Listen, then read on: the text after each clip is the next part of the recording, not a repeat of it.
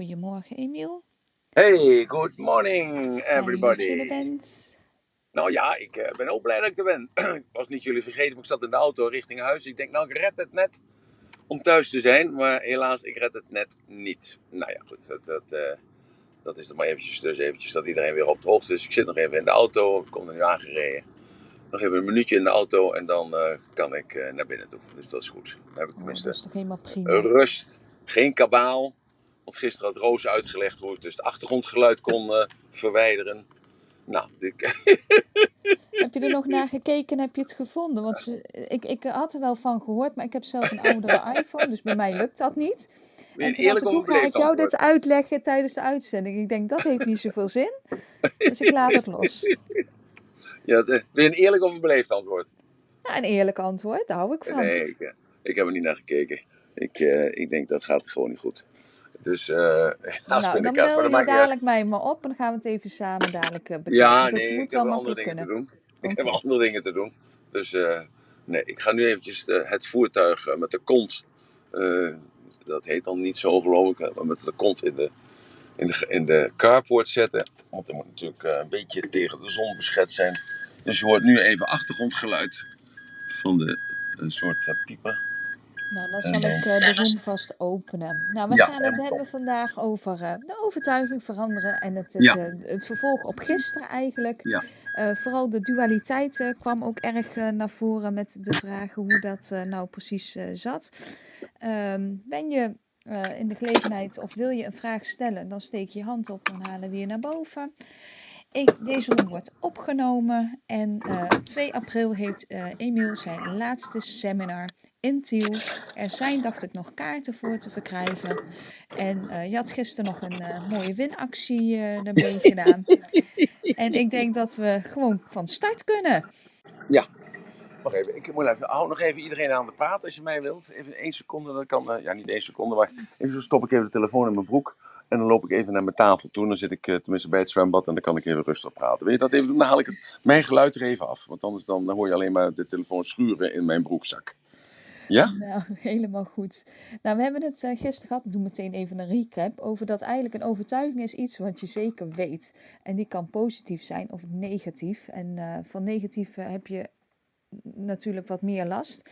En dan is het aan jezelf van hè, hoe ver zit zo'n overtuiging jou in de weg en hoe, met hoeveel energie of hoeveel ehm, eh, ben je bereid om zo'n overtuiging aan te pakken of te veranderen. En eh, nou ja, dat heeft ook te maken met hoe je tegen de wereld kijkt en hoe mensen naar jou kijken of hoe jij denkt dat mensen naar jou kijken, want dat is het eigenlijk. En je hebt natuurlijk ook, eh, we hebben het ook gehad over de body logics, over de opbouw van je lichaam. En dat er een aantal eh, vormen in je lijf eh, zijn, waardoor de een wat eh, meer gevoelig is om zo'n negatieve overtuigingen te krijgen dan een ander. Nou ja, die ankers die gaat Emiel met mooie technieken kun je die aanpassen en veranderen. En dat zal hij ook 2 april laten zien op een aantal verschillende manieren. Tenminste, Emiel kennende. Ik weet niet het hele programma, maar ik ben ervan overtuigd dat dat wel weer snor zit.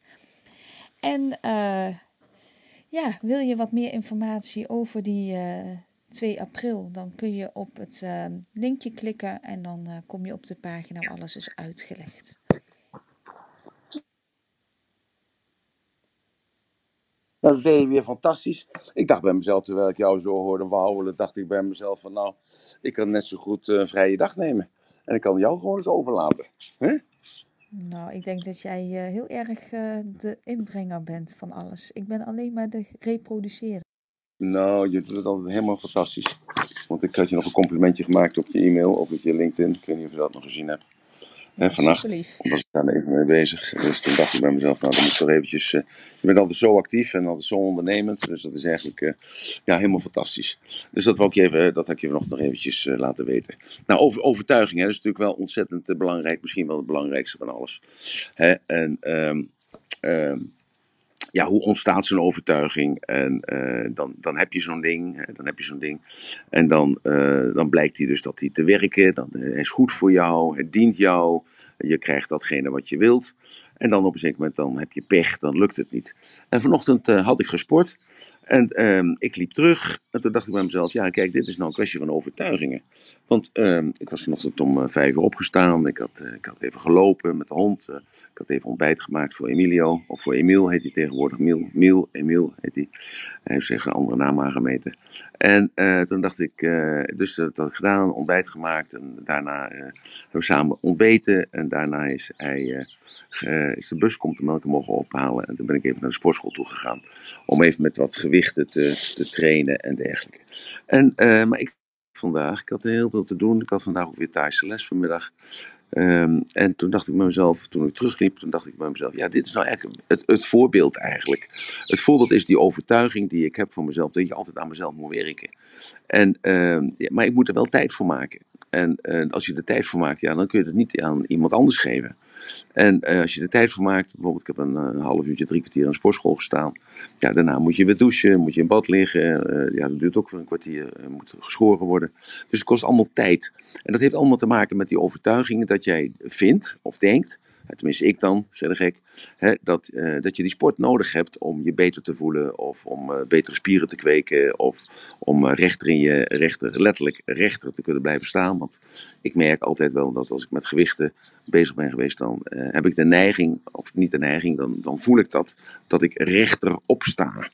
En dat is ook zo'n overtuiging, die heb ik gekregen van mijn moeder. Mijn moeder zei altijd, ga rechtop zitten. Ga rechtop zitten, ga rechtop staan. Uh, doe je je, je achter, je borsten naar voren. Ga rechtop staan. Nou, dan kon ik wel eens in discussie gaan met mijn moeder, maar dat maakte niet uit wat ze zei. Uiteindelijk uh, hoor ik die stem nog altijd, ga rechtop staan. En uh, rechtop staan betekent dan eigenlijk dat je uitkomt of opkomt voor jezelf. En dat je dus dan die daadkracht hebt. Want dat, dat bedoelde mijn moeder daar eigenlijk mee te zeggen, zonder dat ze dat zei. Dan ga rechtop staan of ga rechtop zitten. Als er gegeten werd, schuif je stoel aan.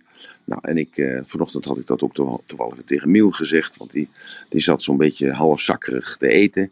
Elke ochtend een strijd, omdat hij eh, niet wil eten s'morgens vroeg. En ik heb de overtuiging dat je s'morgens vroeg moet eten. Nou, dat doet me dan gelijk weer denken aan Ginger met zijn intermittent fasting. Ja, dus die eet dan gewoon een aantal dagen niet, uh, omdat dat dan gezond schijnt te zijn. Andere mensen doen dat ook. Of juist dat intermittent is dus dan om je maag te ledigen, je darmen schoon te maken. En dan, uh, als je dat één of twee dagen gedaan hebt, dan uh, ben je weer helemaal leeg. En dan kun je weer helemaal voluit genieten. En niet alleen uh, qua smaak en qua geur, maar ook je darmen en je opname is dan weer helemaal schoon. En je neemt dan weer meer op. Nou ja, de vraag is of dat nou wel zo is. Daar dacht ik ook over na, maar dat heb je ook weer te maken met overtuigingen.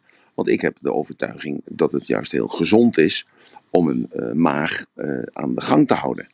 En, want als je die maag aan de gang houdt, dan hou je dus al die beestjes die ervoor moeten zorgen dat er verteerd wordt en dat er dus uh, harmonie is. dus dat er, dat er een soort balans is, als het ware, in, in dat verteringssysteem. Dat die bacteriën allemaal hun voedingsstoffen krijgen en hun mineralen en hun vitamintjes. Zo, dus dat is een hele andere overtuiging die ervoor zorgt dat ik dus niet meedoe aan dat intermittent fasting.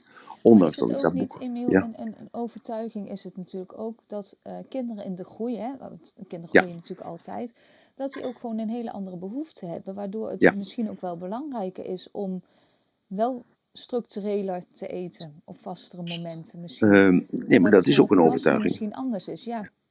Nee, maar het is ook een overtuiging. En uh, het is een overtuiging natuurlijk uh, van mij dat ik zeg: kijk, ik ben zelf natuurlijk stevig, dat weet iedereen. Ik weeg 110 kilo, ik ben 1,90 meter groot. Dus ik ben eigenlijk uh, 25 tot 30 kilo te zwaar. Tenminste, volgens, de, volgens alle wetenschappers. alleen, ja, er is niemand zo gezond als ik. Ja, sorry, nou even persoonlijk wordt, maar dat moet je natuurlijk niet zo opvatten. Maar er is niemand die zoveel vitaliteit en energie heeft. En uh, ja, ik moet bijvoorbeeld, mijn haar moet elke drie weken moet naar de kapper toe, anders loop ik er gewoon bij uh, dat ik onverzorgd ben. Dus al dat voedsel wat ik tot mij neem en dat gewicht wat ik heb, ja, dat zou misschien, wel gemiddeld niet goed zijn, maar het functioneert bij mij fantastisch. En daarom heb ik dan ook zoiets van, ja, je moet gewoon eten. Je moet eten en niet maar alleen maar snaaien. Of juist, dat Emil zit nu in dat stadium dat hij graag af wil vallen. En dat hij graag mager wil zijn, slank wil zijn. Want dat is een beetje de mode. Gisteren heb ik daar nog even aan geappelleerd. Ook dat is een overtuiging. Hè? De mode is ook een overtuiging. Heb ik gisteren nog even aan geappelleerd. Uh, want toen heb ik gezegd, kijk, als er hongersnood komt in Nederland, ja, dan zijn al die mensen die altijd aan de lijn gedaan hebben, die hebben geen reserves meer.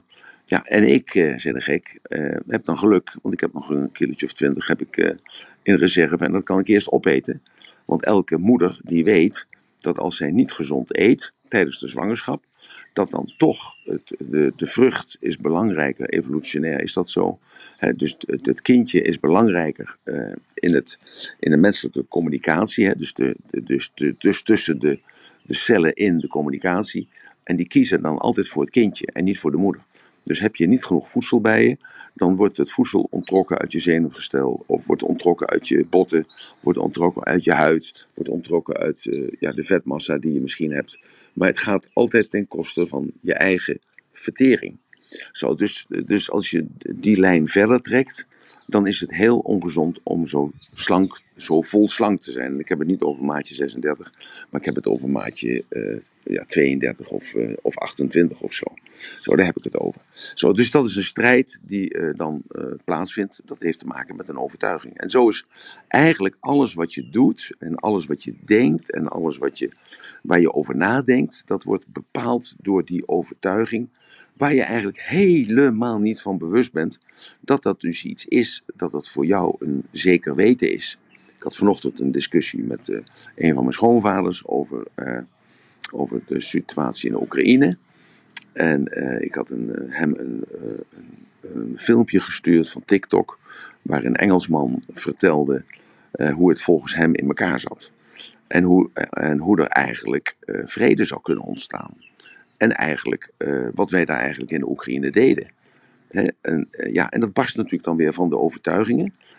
zo van, uh, dat is hun probleem. Dus een overtuiging. Ik zeg niet dat ik het ermee eens ben, wel of niet mee eens, dat gaat niet uit, het is een politieke statement. Hij zei, luisteren, kijk, de Oekraïne is al eeuwen is dat een strijdpunt, klopt.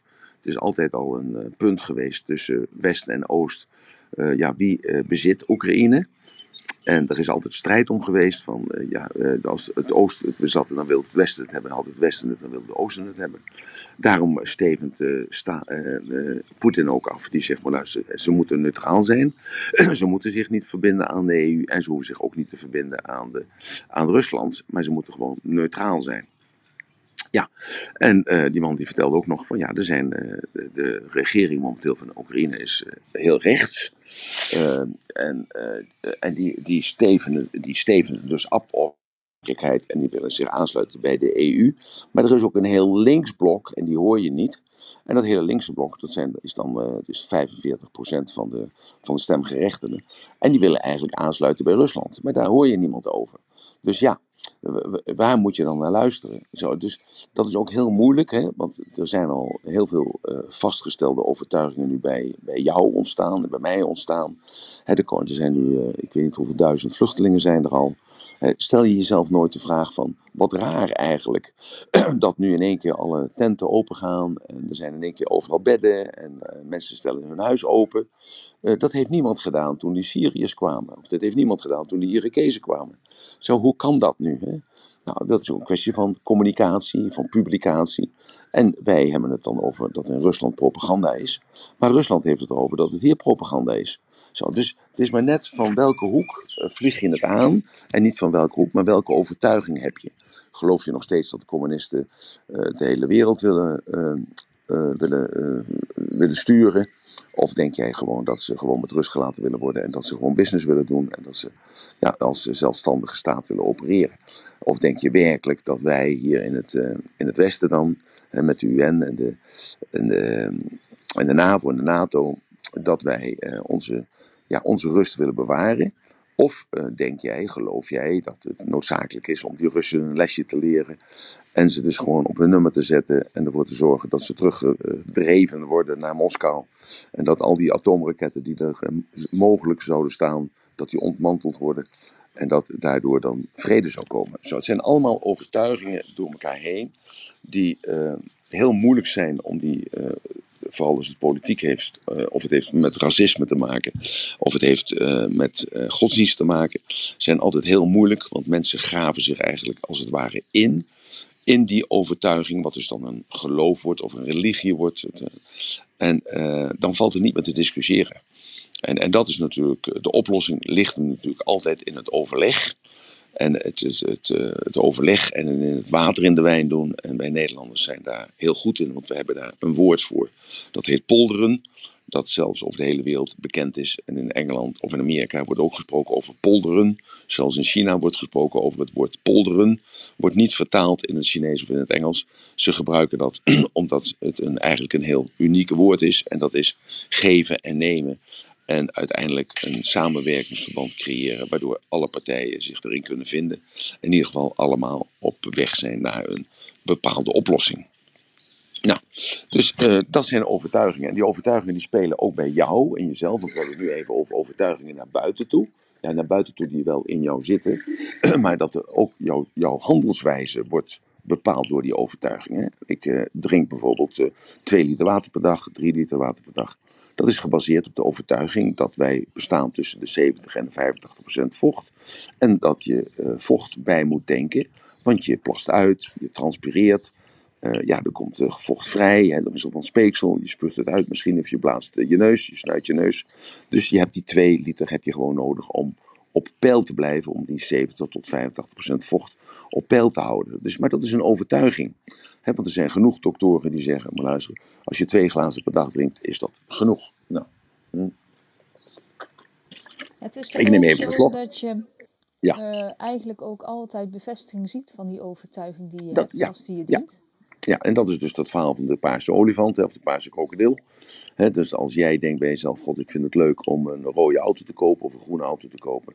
Uh, of je wilt een elektrische auto rijden. En je hebt die beslissing genomen, omdat dat toch eigenlijk wel verstandig is. Of dat het leuker is, of mooier is, of goedkoper is, of wat dan ook. Ja, en dan zie je in één keer op straat, zie jij in één keer allemaal Tesla's of elektrische auto's. Of hoor jij bij verjaardagspartijen dat eh, de buurman ook een elektrische auto heeft gekocht. Eh, ook vanwege dus dat het goedkoper is, of omdat het uh, economischer is, of omdat het, meer, of dat het beter is voor het, uh, het milieu. Ja, dus uh, dat hoor je. En als iemand zegt, nou maar ik, uh, ik blijf lekker een diesel rijden van uh, 1995. Ja, nou, dan, dan heb je het al, dan begint het gedonder in de glazen. Hè? Maar je vraagt je niet af of die man misschien niet de job heeft die jij hebt. dus dat hij recht heeft op een leasebak. of dat de man misschien ja, dreigt om vier te gaan dankzij corona. Of dat de man ja, misschien op het punt staat om ontslagen te worden en dat weet hij. Dus ja, die heeft een hele andere frame of reference, wat we dan noemen. Maar dan dus heb je het ook weer over oordelen, veroordelen. Ja, maar je doet het altijd vanuit. Nou, daarom is het zo fijn om met jou samen dit te doen, uh, Marloes. He, want uh, je maakt het gelijk meteen weer zo praktisch weer. Dat, uh, maar ja, dat is ook het, het oordeel wat je velt over iemand anders. Dat je gaat jezelf na. En zoals jij je kinderen opvoedt. Hè, dus ik heb net verteld van. Ik wil niet hebben dat hij rookt. Ik noem maar wat. Ja, uh, er zijn heel veel mensen die, die vinden dat hun kind niet moet roken of dat hun kind geen alcohol mag gebruiken. En andere mensen die zeggen, ja maar hij heeft zijn eigen verantwoordelijkheid, hij is 13 jaar, hij moet het zelf uitzoeken. Of hebben een andere overtuiging van, ik heb geen zin om altijd ruzie te hebben thuis. Hij zoekt het maar uit en als het buiten op school is, dan, als het, als het op school is, dan moet de, de leraar er maar voor zorgen. En als het op straat is, dan moet de politie er maar voor zorgen. Ja, dan uh, onttrek je je aan een stuk verantwoordelijkheid, lijkt mij. Maar ik heb daar wat dat betreft een andere uh, overtuiging in. Zo, en, ja, en, en dus een, een, een ruzie of een verschil van mening, ja, dat gaat altijd over overtuigingen. En, en hoe ver kun je daar nou zelf mee spelen? Zoals ik zeg, van ik drink 2, 3 liter water per dag. Ja, eh, mijn zoon vindt het maar, uh, maar idioot. Ik vind dat hij gewoon elke dag moet sporten. Ja, mijn zoon vindt het eigenlijk maar idioot. Uh, en mijn, mijn, dochter vindt het ook idioot. Dus die doet het ook niet. Die doet één keer in de week een, een half uurtje of een uurtje ballet of dansen. En daar heb je het dan mee gehad. Uh, en, dan, uh, en dan, kijk, door mijn overtuiging ben ik zo gezond als een vis. Uh, dat geloof ik dan althans. en dan zeggen mijn kinderen zeggen allemaal: Ja, maar luister, maar het is altijd ongezellig met jou. Want je drinkt nooit een keer een, een wijntje. En je gaat nooit eens een keer uit je bol. En dus ontspan jij je ook helemaal nooit. Helemaal 100%. En dan zeg ik: Nou, luister, nou, je ziet toch dat pa af en toe een alfaatje pakt. Of pa die die slaapt weinig, maar die heeft uh, genoeg uh, stof om over te praten. Die heeft genoeg interesses. Hij interesseert zich eigenlijk in alles en iedereen. En ja, nee, maar. Nou goed, kinderen. Jij staat sterk voor in de schoenen. Maar heel veel anderen trekken zich daar echt wat van aan en gaan toch dat wijntje nemen of toch datgene nemen wat ze eigenlijk van plan waren om niet te nemen. Maar jij blijft ja. staan voor waar je staat en anderen gaan wiebelen. ja, en dat is dus iets wat ik niet begrijp. Eh, omdat ik geloof, ik geloof in het goede van de mensen. En gisteren hebben we daarmee afgesloten eigenlijk met het licht en de duisternis. Hè. Robert kwam nog naar boven toe om dan te vertellen van dat je, als je gaat mediteren, dan zoek je de duisternis op hè, om te reflecteren naar het licht. Dus uh, het licht is niet altijd alleen maar zaligmakend. Nou, ik heb eventjes verteld hoe ik erover dacht, uh, als je die metafoor gebruikt. maar ik ben daar nogal tamelijk, ik ben heel flexibel. Ik ben echt ik, ik kan wel zeggen, ik ben zo flexibel, ik kan heel snel terugkomen op een eerder genomen beslissing. Maar ik heb een paar dingen en daar ben ik ontzettend rigide in. En ook dat is een, dus een overtuiging. En uh, ik ben daar gewoon heel rigide in. Dat uh, ik vind een grapje leuk, maar bijvoorbeeld uh, rare seksspelletjes doen buiten de deur, daar ben ik gewoon heel dwars van. En ik ben ooit eens een keer met een hele bekende, beroemde reporter een keer een, een cursus, oh geen cursus, een, uh, een swing, uh, geen swingcafé, maar een swing tehuis opgezocht. Hij moest daar een, iets over schrijven. en daar waren iets van een, kleine 400 echtparen. En er waren dus 800 man, mannen en vrouwen. En die, ja, die leenden dan hun, hun, partner uit aan een andere. En die met onderling het goedkeuren. Ja, ik stond erbij, keek ernaar, ik ging gewoon over mijn nek omdat ik een andere uh, overtuiging heb over samen zijn. En ik heb een andere overtuiging over seks. En een andere overtuiging over uh, liefde en houden van. Als dat die mensen hebben. En ik, ik wil geen oordeel vellen, begrijp me goed. Uh, ik wil alleen zeggen van, ik, ja, ik, ik ben er gewoon vies en smerig, vind ik het gewoon. Dus ik, ik vind het iets heiligs. Nou, zo, dus het, het, het, het, het, seksleven tussen man en vrouw, laat ik dat zo zeggen. Dat zijn jouw Beetje, misschien een beetje op. Ja, nou ja, ja, waarde, ook een overtuiging natuurlijk. Nou, en zo zit ik er ook in met alcohol. kijk, je mag rustig een glaasje wijn drinken, maar je moet oppassen dat je natuurlijk niet uh, bezopen achter een stuur klimt. En, kijk, en daar heb je ook weer zoiets, dat, dat wordt opgerekt. Dat is eerst één pilsje en dan zijn het vijf pilsjes. En als je een kopje koffie ertussen drinkt, dan gaat je alcoholgehalte naar beneden. Of je, je koudt op een koffieboon, terwijl je dus een, uh, terwijl je in de auto zit. Dan ruiken ze dat niet. Ja, ik weet niet wat voor verhalen er allemaal zijn. Nou, ik kan je vertellen dat uh, als ik met iemand op stap ga en ik merk of ik hoor of ik zie dat die man uh, meer dan de twee glaasjes bier opgedronken heeft, dan rij ik niet met die persoon terug. Tenminste, ik ga niet naast hem zitten. ik wil wel rijden, maar, ehm, en hij moet naast me zitten, maar ik niet andersom. Dus wat, wat het ook kost, maakt me niet uit. Ik regel een taxi of ik blijf slapen. Ik, uh, dan ga ik helemaal niet naar huis die nacht. Of, ik, uh, of ik, ik regel wat, of ik leen een auto van iemand of zo. Maar ik ga absoluut 100.000% niet met die man of vrouw in een auto zitten. Want ik ben daar heel rigide in. Ik ben ook heel rigide in uh, verslavende stoffen. En dan vooral namelijk natuurlijk uh, dus drugs. En of dat nou softdrugs zijn, of zijn harddrugs zijn. Ik hoor jullie vaak, uh, tenminste regelmatig hoor ik dan iemand zeggen... ja, ik heb zo'n paddenstoel, hoor je dat ook weer, die Zuid-Amerikaanse drugs genomen. Ja, nou, ik kan het woord even niet uitspreken. Ja, dat is het, ja, ja, ja, ja, exact. En dan heb je de paddenstoelen heb je, en je hebt uh, ja, allerlei soorten uh, geestverruimende middelen.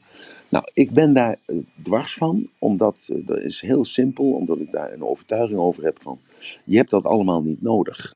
Dat zit allemaal in jouw geest zelf. Je kunt zelf die verruiming in je geest, kun je zelf creëren. En dat, dat, dat kost dan even wel wat werk. Daar moet je even een beetje voor oefenen. Om, dat, om dat op te rekken. Zodat je dus dan dat ook ziet en ook voelt en ook hoort. Dat in die geest een hele grote, dus in je hoofd, in je hersenpan als het ware. Dat je dus daar een hele grote holle ruimte creëert, waarin alles anders resoneert en waarin in altijd alles een hele andere bestemming krijgt, als dat je daar een pilletje voor neemt, of, dat, of, of, of een, eh, een blootje, of een cocaïne, of crack, of wat dan ook. Dus ik ben daar zo dwars van, van uh, verslavende middelen, omdat het je, je geeft je geest en je lichaam geef je aan anderen. Je, bent, je maakt jezelf afhankelijk van een stof. En als je afhankelijk bent van een stof, dan ben je niet meer je, aan jezelf uh, trouw. En je, uh, je, je kunt dan ook geen zelfvertrouwen meer hebben, omdat je jezelf uh, verlaagt. Allemaal gesproken vanuit mijn overtuiging, Marloes. Omdat je jezelf verlaagt, maar ook omdat je afhankelijk bent van iets anders. En dat andere, als je dat andere niet hebt, dan ben je dus eh, ja, ben je verloren. Dan ben je dus eh, ja, niet, niet creatief, of je bent niet actief, of je bent niet vitaal, of je hebt eh, niet toegang tot bepaalde gedeelten van je hersenen of van je lichaam. Je kunt die prestatie kun je niet leveren. Ja, en dat, ik vind dat zo verwerpelijk. ik vind dat zo verwerpelijk. En je hoort aan mijn stem hè, hoe congruent ik daarin ben. Omdat, het, omdat alles in je zit. Alles zit in je. En dat middeltje wat je dan neemt, dan zorgt ervoor dat dat luikje open gaat. En dat zorgt er ook voor dat je nog luier bent als dat je al bent, om aan jezelf te werken om dat luikje open te doen. En uh, dat heeft zoveel vergaande consequentie in je congruentie. En dus in de communicatie naar jezelf. In je, uh, je overtuiging naar jezelf. In het geloven in jezelf. Dat is echt onvoorstelbaar. En uh, ja, ik wil niet overdrijven, want ik weet dat er mensen in de zaal zijn die experimenteren met allerlei spulletjes. En uh, dat moet je ook allemaal zelf weten. Ik veroordeel dat ook niet. Uh, maar ik ben daar zelf heel wars van, omdat ik weet wat de consequenties zijn om je over te geven aan iets dergelijks. En dat is een, uh, ja, een, een, hele overtuiging. Dus ik ben aan de ene kant heel flexibel. Ik kan gewoon makkelijk terugkomen op een beslissing van uh, iets kopen en het weer terugbrengen. Of uh, bijvoorbeeld met dat land ben ik mee bezig ben. Ik ben met die, met die krekels bezig. Ik heb een goede naam bedacht. Ik niet, Jessica heeft die bedacht. Ik heb die nu vervormd, want het, het is, je kunt er geen, geen website meer van maken. Ik heb proberen om het vast te leggen, dat lukte niet. Dus ik heb er nou de Vitamit Group van gemaakt. En dan wordt het th en .com en .nl. Zodat het, omdat we dus niet alleen gaan produceren, maar we gaan dus ook de retail in. En we gaan uh, vanuit het meel gaan we maken, gaan we zelf malen en we gaan zelf hamburgers maken. Dus we gaan allerlei zaken doen met, dat, uh, met, dat, met, met die krekels. Uh, ja, wat eigenlijk in eerste instantie alleen maar de bedoeling was om daar alleen maar krekels te gaan kweken. zijn we nu al zover dat we zeggen nee, we gaan er ook in, in onze eigen regie gaan we daar producten van maken. Zo, dus, uh, dus dan zie je dat ik dus uh, terugkom op een eerder genomen beslissing, op een eerder genomen overtuiging. Van jongens, we moeten ons concentreren op één ding. En dat zijn die krekels kweken. Daar moeten we goede markten, goede partijen voor zoeken. Die die kopen. Uh, daar moet een goede continuïteit in zitten. Zodat in ieder geval ja, dat, dat we het spul kwijt kunnen. Want je krekel, na 35 dagen kun je hem nog wel houden. Maar dan wordt die oud en dan, wordt die, dan gaat de kwaliteit gaat terug. Het, het, het, is het voedsel wat je moet geven, wat we dus nu allemaal langzamerhand weten. Dat het voedsel uh, bepalend is voor uh, ja, welke vitamine hij heeft. Hè, of zij dan, de, de krekel. Ja, en uh, zo gaan we dat opbouwen. Nou, en jij moet dus, ons gaan overtuigen van het feit, of althans de, de, de, de mensheid, ja. dat dat dus ja. heel lekker is en goed ja. voor je. En... Ja, ja. Nou, nou, maar kijk, de tijd speelt mee natuurlijk. Uh, want dat is dus nu met het Oekraïne-verhaal natuurlijk. Hè. Dus dat, gaan, dat gaat weg. Uh, de, lijn, lijnzaadolie, minder gas. mensen gaan nu nadenken van, ja, wat moet ik daarvoor in de plaats nemen? Hoe kom ik aan mijn vitamine?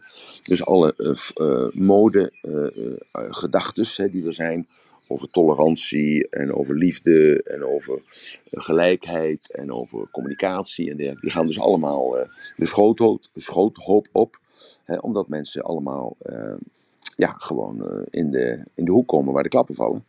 En dat is met je baan te maken, dat heeft met je financiële te maken, met de hypotheek niet meer te kunnen betalen. Het heeft te maken met uh, de dreiging. mensen reageren nu al. Ik heb je laatst verteld, geloof ik, dat meer dan 47 procent. Het is al gestegen naar 53 procent. Ik weet niet hoe ze zo snel bij die cijfers komen hoor. Maar dat mensen dus heel, veel, heel veel stress ervaren. Enkel en maar door het idee dat het wel eens fout zou kunnen lopen. Nou, laat staan dat het fout loopt. Ja, het gros van de mensen heeft niet meer de abstractieniveau om daarmee om te kunnen gaan.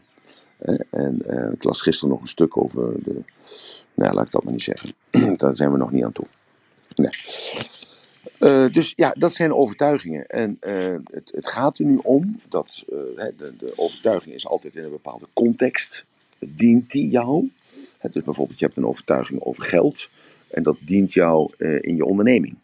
Maar dat uh, dient jou bijvoorbeeld niet in je privéleven. Bijvoorbeeld een overtuiging zou kunnen zijn dat je van je omzet of van je winst, dat je 10% geeft aan het goede doel. Nou, dat, is een, uh, dat doe je zakelijk. Dat wil niet zeggen dat dat privé kan. Dus, en mensen die nemen die overtuiging mee naar huis en die zeggen van ja, 10% van onze van ons inkomen thuis moet gegeven worden aan een goed doel. Want ja, het functioneert bij, mij, bij ons op het bedrijf. de cijfers worden er alleen maar beter door. ja, we hebben ook nog een beetje het gevoel dat we bezig zijn voor de hele maatschappij en voor andere mensen. Dus dat wil ik thuis ook inbrengen. Nou, dan verander je dus de context. Dus de overtuiging in de ene context, dat is een bedrijf. Uh, dan neem je mee naar huis en je denkt dus dat het thuis ook werkt. Nou, alleen praat je daar met andere budgetten. Het heeft niet ermee te maken dat op een bedrijf met miljoenen gaat en thuis gaat het met tienduizenden of met duizenden. Nee, maar het gaat erom dat je een ander bestedingspatroon hebt. Er zijn totaal andere cijfers en andere verhoudingen, andere percentages uh, thuis als op de zaken. Dus nou, daar heb je zoiets, dus dat is de context. Zo zijn de overtuigingen dat je leeft vandaag de dag in 2021 en mensen veroordeelt, je opa of je oma of je vader en moeder veroordeelt over iets wat zij gedaan hebben 40 jaar geleden. En, uh, maar de context is veranderd. we zijn uh, 40 jaar uh, wijzer geworden, we zijn 40 jaar ouder geworden. de tijd is veranderd in die tijd. In de tijd zijn de, de mensen zijn een klein beetje veranderd. Zo, dus hetzelfde als gisteren las ik die, hoe heet die man, die, die technische directeur van, van Ajax. Um, God, hoe heet hij nou toch? Die man. Help mij in de chat. Ja, nou, eh, god, iedereen weet het natuurlijk. Uh, ik ben zijn naam kwijt, maar ik weet, ik weet natuurlijk allemaal wie het is.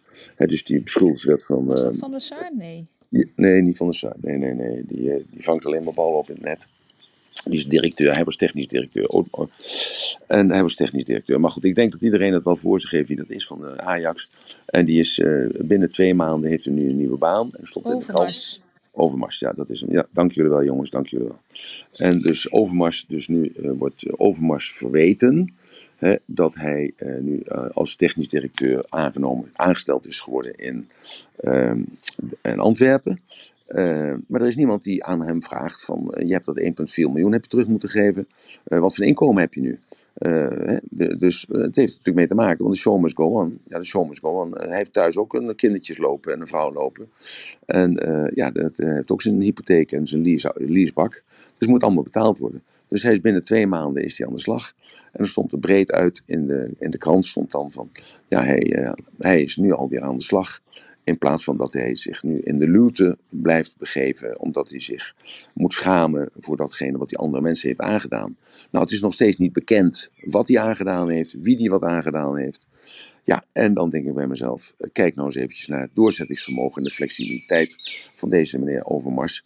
Dat hij eh, zich weer helemaal bij elkaar grijpt en dat hij er weer tegenaan gaat. Nou, dan heb je weer een clash met overtuigingen van mensen die vinden dat hij eerst uh, in een paar jaar zich moet blijven schamen. Uh, en dan moet hij nog gestraft worden. Nou, dan, is hij nogal, dan moet hij nog gestraft worden natuurlijk. En als dan de rechter zegt, nou er is geen bewijs van, kijk maar even naar de politieke partij Volt, van die mevrouw, ik kan de naam niet uitspreken. Die mevrouw die wordt ontslagen, die wordt uit de, uit de partij gezet. Ondertussen heeft de, de, partij Volt, wat niet mijn favoriete partij is, het is een partij voor nieuw soort D66'ers, noem ik het wel eens, maar uh, heeft ontzettend veel verlies geleden. Tenminste minder winst gehad als dat ze zouden krijgen als ze deze ellende niet over zichzelf afgeroepen hadden. Tenminste, en over zichzelf afgeroepen hadden. Die mevrouw die heeft schijnbaar iets gedaan. Uh, ja, die heeft uh, nieuwe stagiaires. Dat zijn natuurlijk altijd jonge lui.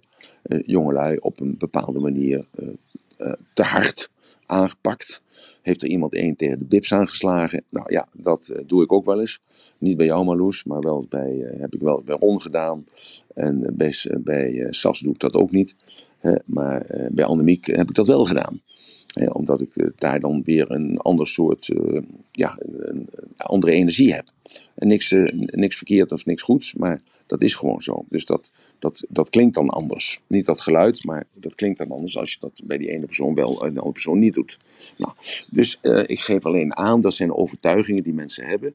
ik ook dus daarover want ik, ik geloof pas dat hij schuldig is als de rechter hem veroordeeld heeft. En dat geloof ik ook met die mevrouw van Volt.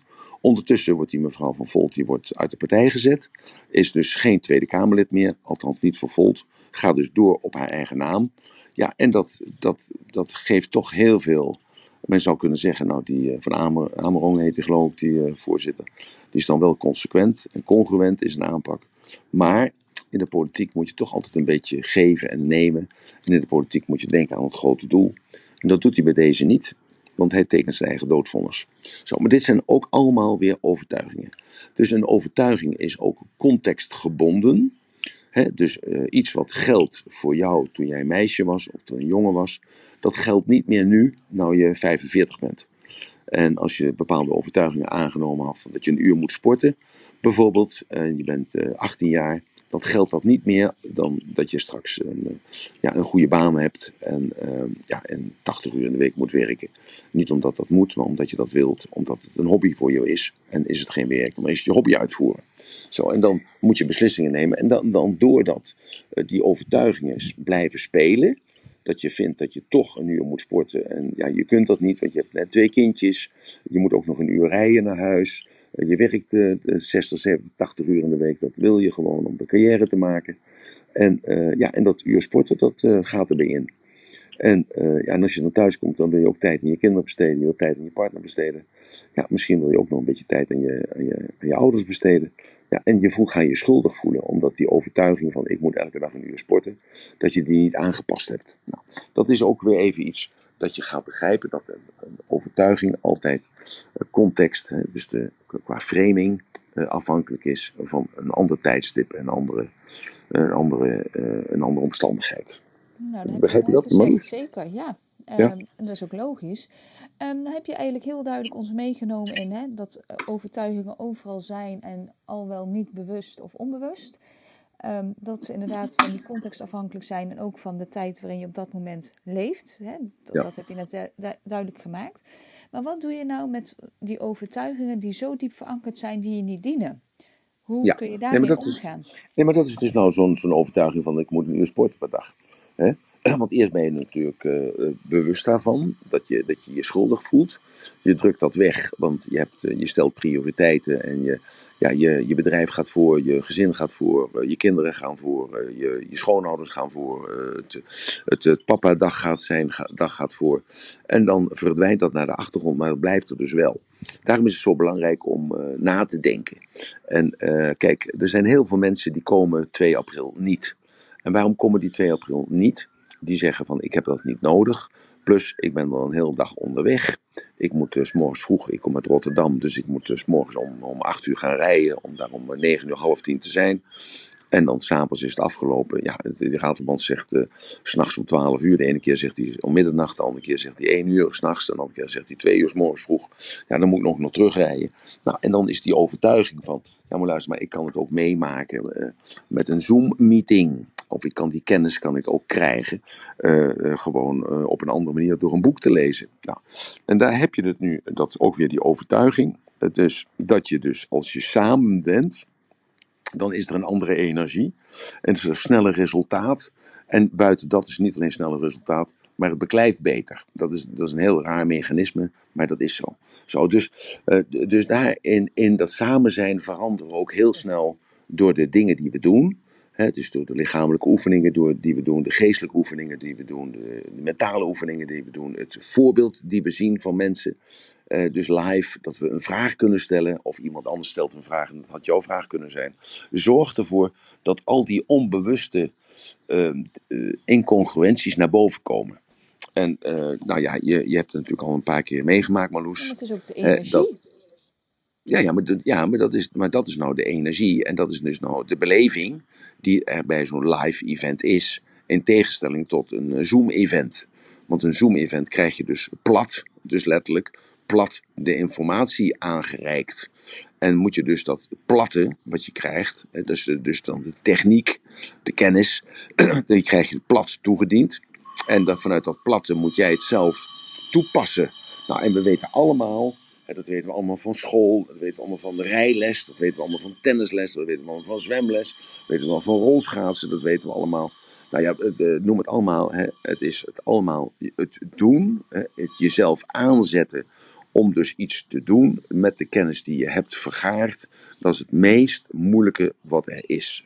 En niet alleen het meest moeilijke wat er is, maar dat is ook het, ja, er zo'n grote weerstand is er dan, omdat je twijfelt, je bent alleen en je weet niet hoe je jezelf aan moet pakken. Nou, ik merk dat zelf nu met mijn Thais. ik zit, ben nu bijna drie maanden hier. Ik ben, zit bijna 2,5 maand op die Thaise les. Ik heb dus elke dag, dus ja, niet elke dag, maar drie dagen in de week, uh, anderhalf uur daar gezeten. Dus dat is, uh, dat is 4,5 uur in de week. Nog een beetje uitloop, dus maak er 5 uur van. Nou, ik heb denk ik uh, dus 2,5 maand. Dus dat is, het zijn 10 weken. Dus dat is 50 uur. Zeg ik het goed? Ja, 50 uur les gehad. En ik zal je vertellen, Marloes. Ik snap er nog helemaal niets van. Ik, ik kan het niet bij elkaar zetten. Ik kan het niet verstaan. Ik kan het niet spreken. Ik kan het niet begrijpen. Ik, maar toch blijf ik zitten.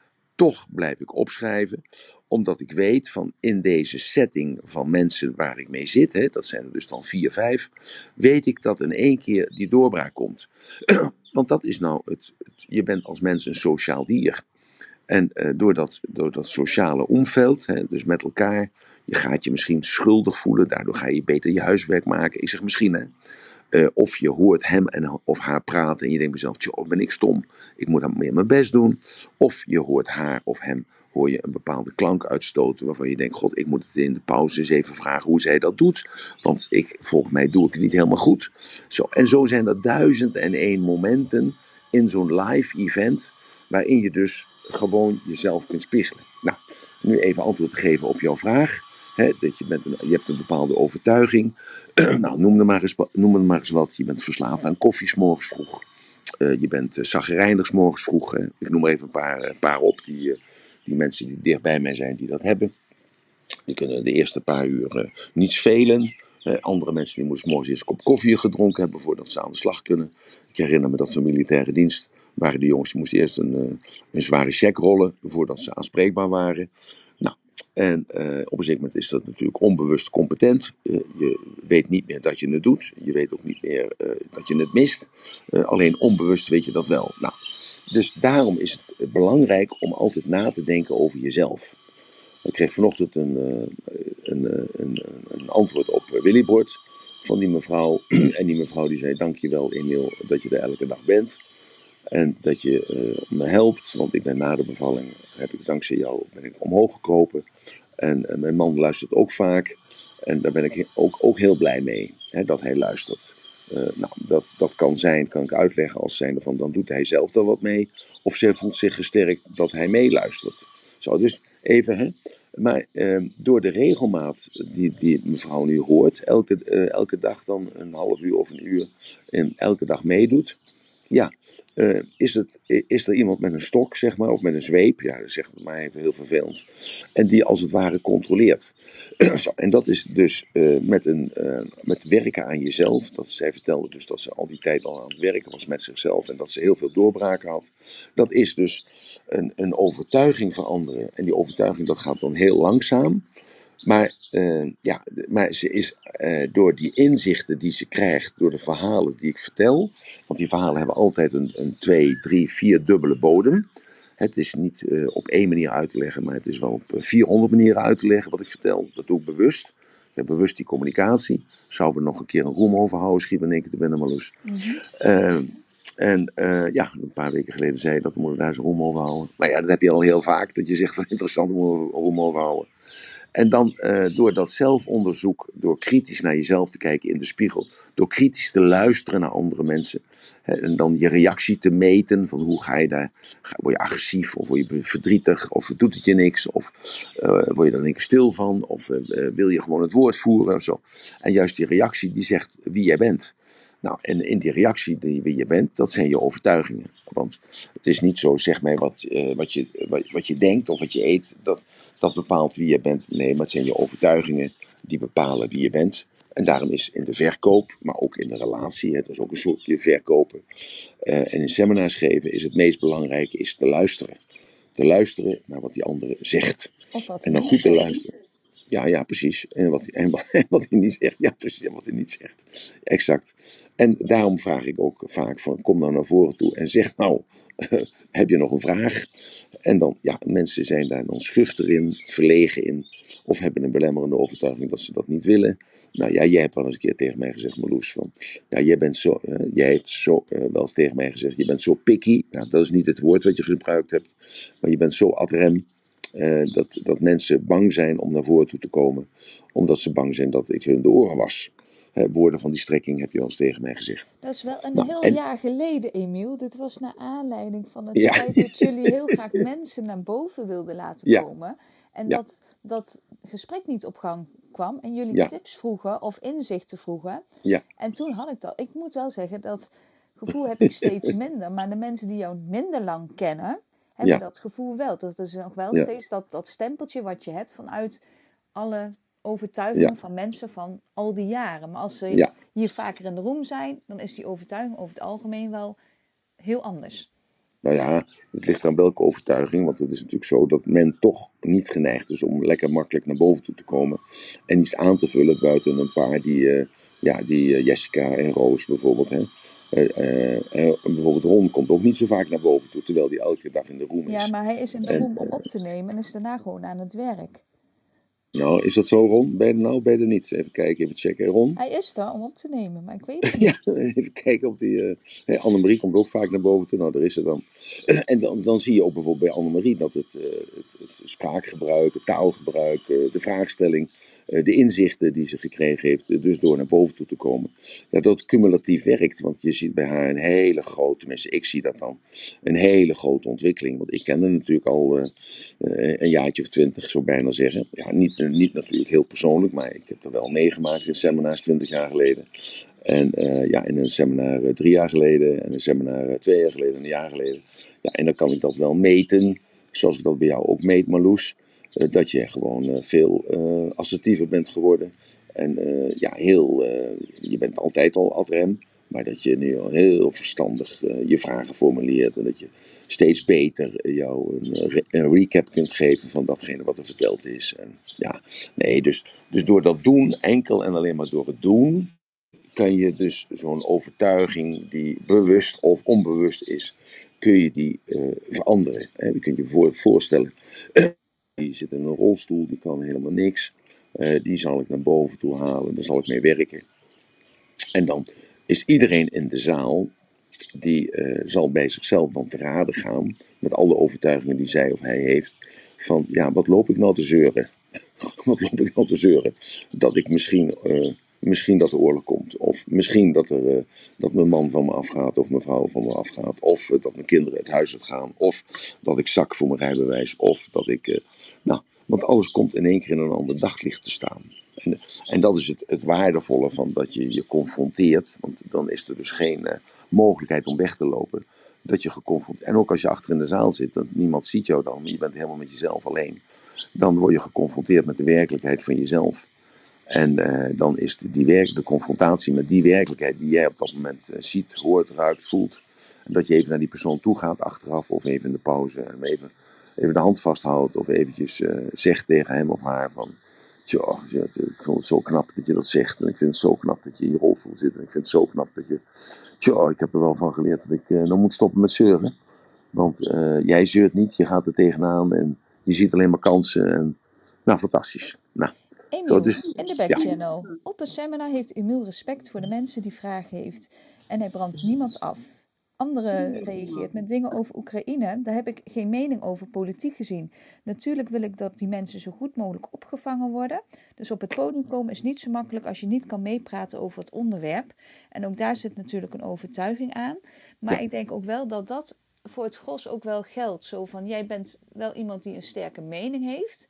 Ja. En jij klankbord graag. Maar dat Ja. moet je wel willen en kunnen op dat moment. Ja. En maar dat begrijp ik. Ik weet Nee, niet of dat- Annemarie er al op wil inhaken of dat jij eens wil inhaken. Ja, dat klankbord. Ja, ik- kijk, ik, ik eh, was ook altijd heel bang om eh, te praten in het openbaar. En ook op podium, zeg maar. Dus ik dacht van ja, ik ga toch meer oefenen om eh, op het podium bij E- Emiel te, te komen. Omdat ik dan eh, ook kan oefenen. En eh, ja, ik heb toch ook wel eh, discussies gehad met Emiel. En ja, eh, dan, dan kan je wel ja, ook je standpunten naar voren brengen. En ja, met hem communiceren en ook met de roem communiceren. Dus ja, ik, En- ik, heb, ik heb er zelf heel veel aan gehad. En ook met zo'n seminar. Ja, je krijgt zoveel inzichten en je wordt zo met jezelf geconfronteerd. Want dat, dat is eigenlijk waar het, wat je dus niet achter een Zoom kan doen. Maar in het openbaar kan je dus echt, eh, ja, je wordt met jezelf geconfronteerd. Je leert andere mensen kennen, je leert afstemmen op elkaar, je leert de synergie onder elkaar eh, eh, beter begrijpen. Dus ja, ik, ik heb er altijd heel veel aan gehad. Eh, net wat ik zeg, ik heb al in 1995 was het zeg maar mijn eerste seminar bij Emiel. En ja, ik, en ik heb ook, ook jarenlang ben ik niet daar geweest. Hè. Toen was, was ik heel druk met mijn business. Maar ik heb, eh, ja, ik heb hem altijd in mijn hart meegedragen. Waardoor ik, eh, als ik in moeilijke eh, situaties kwam, dan kon ik toch weer mijn anker trekken. En, en ja, dat is zo belangrijk. Ja, maar goed, kijk, Annemarie, kijk, ehm, ik ga niet specifieke di- dingen zeggen over jou. Maar ik weet wel gewoon dat jij jezelf onderline zet. Hè?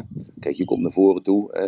En, eh, een paar jaar geleden kwam je naar voren toe. En nou, er zitten mensen in de zaal. En dan vertel je een verhaal over familieleden.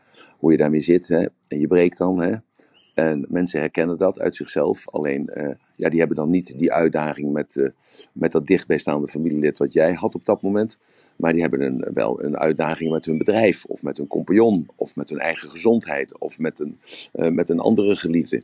En eh, ik kan jou vertellen dat eh, wat jij gedaan hebt daar, de kracht en het inzicht getoond en het, het, het, proces in verandering gebracht. Want ik weet nog precies eh, wat je daar gedaan hebt. Ik ben niet de man om dat te, te, te vertellen. Dat zou je misschien zelf mogen zeggen als je daar behoefte toe hebt.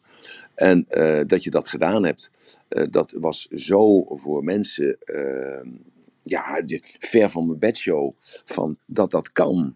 En dat iemand zo inzicht kan krijgen wat jij kreeg op dat moment. En dat je gelijk de consequenties daaruit trok en gelijk ja, een verbinding zocht met die persoon. En eh, ja, dat die persoon ook heel blij was dat je dus contact zocht. En, en, en iedereen, iedereen heeft mij daar later, ja, niet één uitgezonderd, hè. Ze hebben mij allemaal erover aangesproken, tenminste de mensen die ik dan gesproken heb, hebben me allemaal over aangesproken en gezegd, weet je wat dat voor mij betekend heeft? Dat zij dat deed, dat heeft voor mij dat en dat betekend. En die andere zegt van heeft voor mij dat en dat betekend. En allemaal zijn ze allemaal geraakt door jouw kracht en door jouw eh, assertiviteit en door jouw eh, ja, daadkracht ook. Om dus naar voren toe te komen en je kwetsbaar op te stellen en, en het af te handelen. En als, af en toe als je mij nog een foto stuurt van die persoon en jou, nou dan moet ik een traantje eh, weg, eh, wegsnuiven, zeg maar. Want dan, dan zie ik dat moment weer voor me dat je die strijd had. En dat je dus gewoon als een, als een topwijf, gewoon eh, zo'n flink wijf als dat je bent, gewoon daarvoor ging staan. En het opgelost hebt. Dus ik vind het gewoon zo fantastisch. Ik heb er gewoon geen woorden voor. Ja, ik ben nog steeds heel dankbaar daarvoor. Ja. En, eh, Nee, je hoeft niet dankbaar voor te zijn. Je moet dankbaar zijn voor jezelf. Het was een heel moeilijk moment inderdaad, dat Ja. weet ik nog heel goed. Ik ben toen heel, heel diep gegaan. Ik, Ja. het zat bij mij ontzettend diep. Ja. En, eh, nou ja, dat, eh, ik hou het toch even voor mezelf, omdat het toch eh, heel persoonlijk is. En ja, het is, kijk, iedereen heeft wel wat met familieleden, zeg maar. En ja, ik zeg altijd van, ik heb er heel lang mee rondgelopen, echt heel erg lang. En dat heeft me heel veel gekost. Ja. En mijn tip is aan mensen van als je ook naar zo'n seminar komt van Emiel, dan heb je ook de kans, als je dan met iets heel erg moeilijk zit, dan kan je het doorbreken. En ik gun het iedereen, echt, ik gun het iedereen, want daardoor kan je ook weer verder. En Ja. hoe langer je ermee blijft lopen, hoe meer schade je in je leven oploopt. En, en dat wil ik toch even gezegd Ja, maar dat Nou, klopt ook wat je zegt. En ik denk hoe meer en opener je er naartoe gaat, met een open houding, en je kwetsbaar durft op te stellen, hoe meer je ook uit zo'n seminar haalt. Ja, ik denk niet dat dat zo is. Eh, ik denk gewoon, kijk, het is al, e- jullie zijn al een elitaire groep. Dat is één. Hè? Dus iedereen die luistert. En zoals Stanley bijvoorbeeld is er elke dag bij. Die heeft nog nooit, is nog nooit naar boven toe gekomen. Hoeft ook niet, Stanley. Blijf lekker zitten waar je zit. Hè? En eh, ik noem maar even een naam. Hè? En eh, dus jullie zijn al een elitaire groep. Want de kennis die jullie krijgen, de ervaring die je krijgt van mij in de tweedehands, uit de tweede hand zeg maar, die is zo giga groot dat je helemaal geen, geen, in, geen, in, eh, geen idee hebt wat voor veranderingen er al plaatsgevonden hebben bij je. En op zo'n seminar, dus die, die 12 uur, die 14 uur of 16 uur of 18 uur, dat we met elkaar samen zijn, dat, eh, dat heeft zo'n impact op je. dat, eh, ja, en juist door dat te zeggen, zijn heel mensen al heel bang. Eh, want die denken, ja, maar ik, wil, ik ben al tevreden met mezelf en ik hoef niet te veranderen en ik heb het allemaal goed op de rit staan. Ja. Nee, maar het kan vandaag allemaal goed op de rit staan, maar morgen kan het zo veranderd zijn, jongens. En ik heb dat zelf een aantal keren meegemaakt in mijn, in mijn leven. En ik was gisteren met die aannemer onderweg eh, naar dat stuk grond wat ik gekocht had om daar uiteindelijk dan vijf uh, huizen op te zetten. Want hij kwam met een fantastisch idee.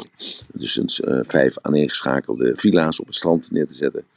En uh, nou, we waren even aan het praten. en hij, had, hij volgde me wel op Facebook. Maar ja, en toen zegt hij, hij zegt, jongen, hij zegt, wat heb jij veel meegemaakt? Wat heb je veel meegemaakt? Ik zeg, ja, maar ik ben ook een stukje ouder dan jou. Hij zei, hoe oud ben je dan? Ik zeg, maar 48. Hij zegt, jongen, wat een dynamiek, zegt hij. En wat een kracht heb jij dan met je 48ste. dus hartstikke mooi natuurlijk, dat die man niet eens wist uh, dat ik uh, iets ouder was als de 48 jaar. Tenminste, uh, chronologisch dan. Maar, dus ik geef even aan, gewoon dat het, de doorbraken die die zijn geweest. En Annemiek die heeft het net even, of Annemarie heeft het net even benoemd, maar niet specifiek, zeer zeker ook niet doen, Annemiek, Annemarie. En, maar ja, die, die zijn er gewoon. En als je dat ziet, hoe makkelijk dat gaat, want dat, daar gaat het eigenlijk om, hoe makkelijk dat gaat voor die man of die vrouw zelf, dan denk je bij jezelf, ja, het is net als bij de tandarts. Je bent weken nerveus omdat je naar de tandarts moet. En dan zit je in die stoel en dan zegt hij, wil je een verdoving? En dan zeg je, ja, maar dat doet pijn. En zegt, ja, maar ik verdoof ook voor. Ja, maar dat doet ook pijn. Dan ja, ik verdoof nog een keer voor. Nou goed, en dan uh, drie minuten later is alles achter, achter de rug. En dan heb je dan drie weken heb je niet van kunnen slapen. Nou, dat, dat, dat is het eigenlijk een klein beetje. Hè? Denk je niet, Annemarie, dat het, zo, dat het zoiets is? Ja, je, je hikt er heel erg tegen aan. En vooral, kijk, bij mij, ik, ik kwam niet met dit doel hè, naar het seminar. De, de, dat was toen in een kleine setting. Maar ik kwam helemaal niet met dat doel om dat op die dag te gaan doen.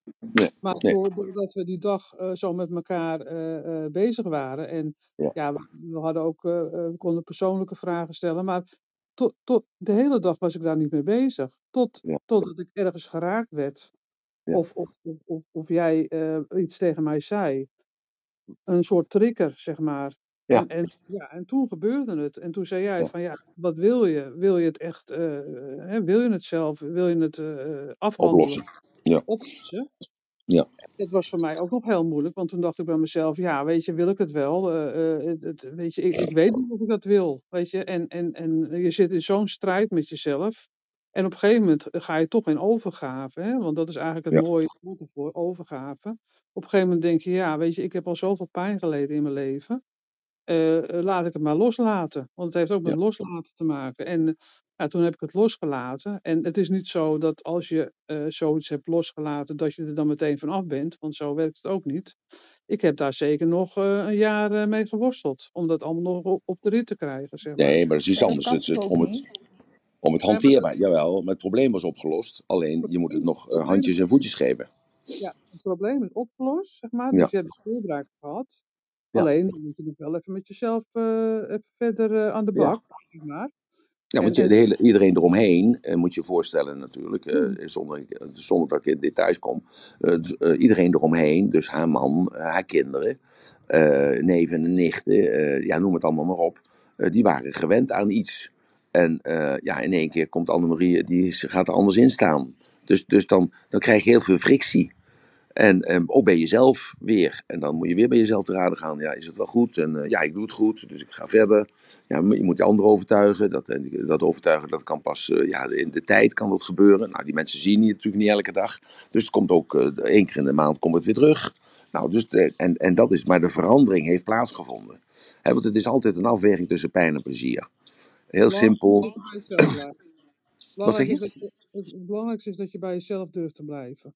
Dat Ja, je die doorbraak hebt gehad en daarna dat je echt ook de, de beslissing en de keuze die je hebt gemaakt, zeg maar, dat je die ook eh, eh, eh, iedere keer verankert. Hè? Dus dat heb ik ook verankerd toen. En ja. dat, je, dat je daardoor ook weer daarna terug kan gaan. Want dat is het allerbelangrijkste. Dat geeft je iedere keer kracht om, om, het, om verder te gaan. Maar goed, de ouderen onder ons, die hebben mij natuurlijk meegemaakt met mijn televisieprogramma. Dat was dus met koffietijd was dat altijd. En eh, dat was met de vijf uur show. Dus we praten nu eh, een, een 20 jaar geleden, 25 jaar geleden. Dat ik dagelijks op de tv was. Ik had mijn, mijn, in Duitsland had ik ook mijn eigen televisieprogramma Chaka du Schaftes. En de meest voorkomende eh, vraag of klacht was eigenlijk van mensen. Want er kwamen dus mensen die hadden een angst of een fobie of een traumatische ervaring. En daardoor konden ze bepaalde zaken niet meer doen. Waren verlamd. Bijvoorbeeld in de vorm van stotteren. In de vorm van een, eh, een, een, een afwijking, weet je wel. Dus ze trokken met hun oog of trokken met hun, uh, met hun wang of zo. Of hadden een bepaalde, een soort reflex, een soort spasme ontwikkeld daarin, in die frustratie. En, en al die mensen die waren dus allemaal daarvan af. Van die angst af of van die bepaalde lichamelijke idiotrie voor hen. Althans, die gekoppeld was aan een bepaalde ervaring. En de meest gestelde vraag die gesteld werd na een half jaar was: van ja, maar luister, maar al die mensen, dat is een show. Die mensen die, uh, die doen net alsof, die hebben die, die, hebben die problemen niet. Die, die zijn ingehuurd, dat zijn artiesten, dat zijn comedianten. En die raden ons ook comedianten, dat is niet zo. Nou, toen hebben we een televisieprogramma gemaakt na een half jaar ongeveer. En dat ging dus over, uh, over de techniek. En die mensen kwamen daar weer bij, die we dus dat laatste half jaar gehad hadden. Met hun uitdagingen en wat ze daarmee gedaan hadden. En toen, uh, toen uh, ja, dat was zo overweldigend. Uh, zo confronterend eigenlijk, dat, dat iedereen deed het stilzwijgen. En uh, daarna, een half jaar later of een jaar later, uh, toen was mijn idee, laten we nou al die mensen nou eens bij elkaar roepen. en laat die, al die mensen nou, um, maak een filmpje van hoe zij nu omgaan met, dat, met die tekortkoming of met die belemmerende overtuiging die ze hadden voordat ze kwamen op die televisieset. En toen bleek dus dat 100%, ja 100%, dus niet 95%, maar 100% van die mensen die gekomen waren met een, een fobie of met een trauma of met een, uh, een angst of met een, een, bepaalde denkrichting waarin zij zelf slachtoffer waren, en noem maar tot, uh, tot suïcide toe, dat al die mensen, dus 100%, verklaarden dus gewoon ten opzichte ook van de notaris, is allemaal uitgezonden, verklaarden allemaal dat ze uh, een half jaar of een jaar of nou een bepaalde tijd geleden, dat ze meegedaan hadden en dat ze dus uh, vanaf dat moment gewoon verlost waren daarvan. Nou, en dat heeft ervoor gezorgd dat er dus ook een, een, een stoel is gekomen bij de psychologie, een, psychologie studierichting in Tilburg, en een positieve denkrichting en dat is daarop gebaseerd. En jullie zullen dat horen nog als jullie kijken naar die naar die documentaire, dat meneer Van Eert, hè, dus de oprichter van de Jumbo, dat ook vertelt dat hij mij zag uh, met, uh, bij Henny Huisman bij Doe en Wens, met een meneer die 35 jaar die naar de tandarts was geweest. Dat was zijn barkeeper. En, en hij zal dat verhaal, hij heeft dat verhaal, ik weet ook niet of ze het helemaal uit zullen zenden, maar een klein stukje zullen ze er wel van gebruiken. En die vent, die, die was 35 jaar niet naar de tandarts geweest. En ik heb uh, zeven minuten met hem gewerkt. En na acht minuten kon de boor erin en hebben ze al de tanden eruit getrokken. En, dus wanneer de documentaire live gaat, Emiel, weet je dat al? Ja, dat is uh, 1 juni. Uh, de laatste, ze zijn dus nu nog, ze zijn nu allemaal plakken en, en, en plakken en aan het snijden, zeg maar. er moet alleen nog een, een, aantal open eindjes moeten er nog gemaakt worden. En een van de open eindjes is dat ik maandag 4 april samen met uh, Bouke de Boer een familieopstelling doe. Ja, hij bij mij dan. Uh, zodat er meer duidelijkheid komt, althans voor jullie dan, laat ik het zo zeggen. Dat jullie kunnen zien van waar komt dat nou vandaan? Waar komt die gedrevenheid vandaan? Waar komt die flexibiliteit vandaan? Waar komt die halstarrigheid vandaan? Waar komt dat doorzettingsvermogen vandaan? Dus dat doe ik met Bouke de Boer. Dat is hartstikke goed bedacht, moet ik zeggen, door Femke. Uh, een van de dames die dus de, de, de crew bestuurt. Dus eh, ontzettend goed bedacht. Dus dat moet opgeno nog opgenomen worden. Dus dat geeft heel veel antwoorden, duidelijkheid. Dus na, na, na verloop van een aantal minuten of een aantal uren gekeken te hebben. Er zijn allemaal, zijn allemaal draadjes als het ware. Er zijn, het zijn allemaal verhaallijnen die erin zitten. Dus bijvoorbeeld de poffertjes, maar ook met mijn gezin, of mijn scheiding, of het overlijden van. Of, nou, er zijn allemaal verhaallijnen die erin zitten en die moeten natuurlijk afgesloten worden elke keer. En uh, dus het rare eraan is dat, uh, dat men gaat, of niet het rare eraan is, maar dat het heel moeilijk te begrijpen is waar ik nou die, de, die inzichten vandaan krijg. Bijvoorbeeld met de tijd dat ik met Jomanda heb gewerkt. wat, wat heeft dat betekend voor mij? Dus welke overtuiging heb ik daarin gevormd? En vanuit die, dat is dus één wat gefilmd moet worden. Dan moet er nog een interview gegeven worden door mij, eh, door bepaalde dingen nog even een keer duidelijk te vertellen. En dan, gaat, eh, dan vlieg ik vrijdag weer weg. dus ik blijf maar een weekje hier, zes dagen geloof ik. Dan vlieg vrijdag terug naar, hier naar Thailand. En dan gaat de cameraploeg gaat weer mee. want die gaat hier dus kijken naar dat stuk land wat ik gekocht heb. En eh, de plannen die dan tegen die tijd eh, getekend zijn, wat erop gebouwd gaat worden. Dus dat is één lijn, een verhaallijn. De andere verhaallijn is dus natuurlijk met de krekels. dus we gaan dus naar de grond die ik gekocht heb, eh, naar de boerderij die daar al staat. dat ik die binnen 2,5 maand al uit de grond gestampt heb. Ja, dat is voor heel veel mensen is dat ehm, ja, onduidelijk hoe dat kan. Hè, hoe kun je nou zo snel je aarden in een land met een hele andere cultuur, de taal niet spreken. En dat je toch al uh, de boel op de rit hebt staan. We gaan een bezoek brengen aan de draagmoeder. Uh, de moeder van mijn laatste kind, van Willybord. Uh, dus daar gaan we naartoe. Naar de school van Miel toe. Van hoe gaat het? Hoe, hoe reageert hij daarop? Hoe, hoe is het met zijn taal? Spreekt hij al een beetje Chinees en Thai? Uh, dat is ook een lijn die er gemaakt wordt. Een lijn is dan Betteke natuurlijk. Hoe floreert Betteke? Met haar uh, au pair of met haar oppas of met haar kindermeisje. Nou, dus hoe gaat dat? Nou, we, hebben nog een uh, zaterdag, dus, dus, dat is de negende. Oh ja, dat is dat is de negende als we terugkomen. Dan geef ik nog een verlaten verjaardagsfeestje. Dus er komen een mannetje of uh, 50, 60 of 70 of misschien wel 80 komen er dan uh, s'avonds. Uh, wat al relaties van mij geworden zijn in die korte tijd. Zakenrelaties en, ehm, ja, en, en, kennissen en vriendjes en mensen die ik geholpen heb of mensen die mij geholpen hebben. Dus die nodig ik uit. Een paar ouders van kinderen, dus, waar Miel mee, regelmatig mee speelt. Zo, dus een beetje sociaal verband. Dus dat, uh, dat is nog een, een, weekje. We gaan naar dat olifantencentrum toe, uh, die ik sponsor, waar ik een contact mee heb afgesloten. Gaan we kijken uh, naar dat, naar het Olifanten Elephant Sanctuary. Nou, en, en ja, dus die dagen die zijn zo voorbij natuurlijk. En, en dat moet dan nog geknipt worden. En dat moet eigenlijk dan nog naar, naar, ja, dat zijn einde van verhalen. Hè? Want ik, ik ben weggegaan uit Nederland. Uh, ze zijn ook nog 2 eh, april zijn ze bij het seminar, dus bij het laatste seminar. Dus dat is ook een verhaallijn. Hè, hoe ben ik begonnen toen in 86? Er zijn beelden van uh, en hoe is het geëindigd? Nou, dus dat, daar zit precies dan vanaf 86, 87 tot nu. Dus dan reken maar uit hoeveel jaar ertussen zit. Het eerste seminar was ook in Tiel. Dat laatste seminar is ook in Tiel. dus dat, dat wordt ook gefilmd. Dus dat, dan, dan, het zijn verhaal, allemaal verhaaltjes uh, achter elkaar door. En dan komt dus dan die familieopstelling komt erbij, waarin je dus dan ziet en hoort. Uh, dus dan op een, uh, ja, je kunt rustig zijn familieopstelling. Martijn kan dat veel beter vertellen dan ik natuurlijk. Maar dat is toch, zonder, dat dat, zonder dat er een mening geventileerd wordt, hoor je mij vanzelf zeggen van dat komt hier vandaan, of komt daar vandaan. Het is zo ontstaan, het is zo ontstaan. Want ik ben natuurlijk de enige die dat weet. Waar die drive en die vitaliteit en die kracht en dat en die gezondheid vandaan komt. En dat is natuurlijk mooi om dat weer te modelleren voor jullie. Nou, nou, dan wordt er ook nog gevraagd: is het ook dadelijk te koop? Want ik heb geen video of Netflix, zegt iemand. Uh, nee, dat denk ik niet, want het, is, uh, het wordt gestreamd, zoals ze dat noemen. Uh, dat wil zeggen dat het, het, het, het zijn vier afleveringen, naar mijn weten. En die vier afleveringen komen tegelijkertijd op, op Videoland staan. Eh, CQ Netflix. Uh, en die, uh, dus dat is net als met een serie van de Vikingen. Ik dacht vroeger altijd dat dan moet je weer een week wachten. Maar dat is op de televisie, dan moet je een week wachten. En hier kun je ze gewoon allemaal achter elkaar zien.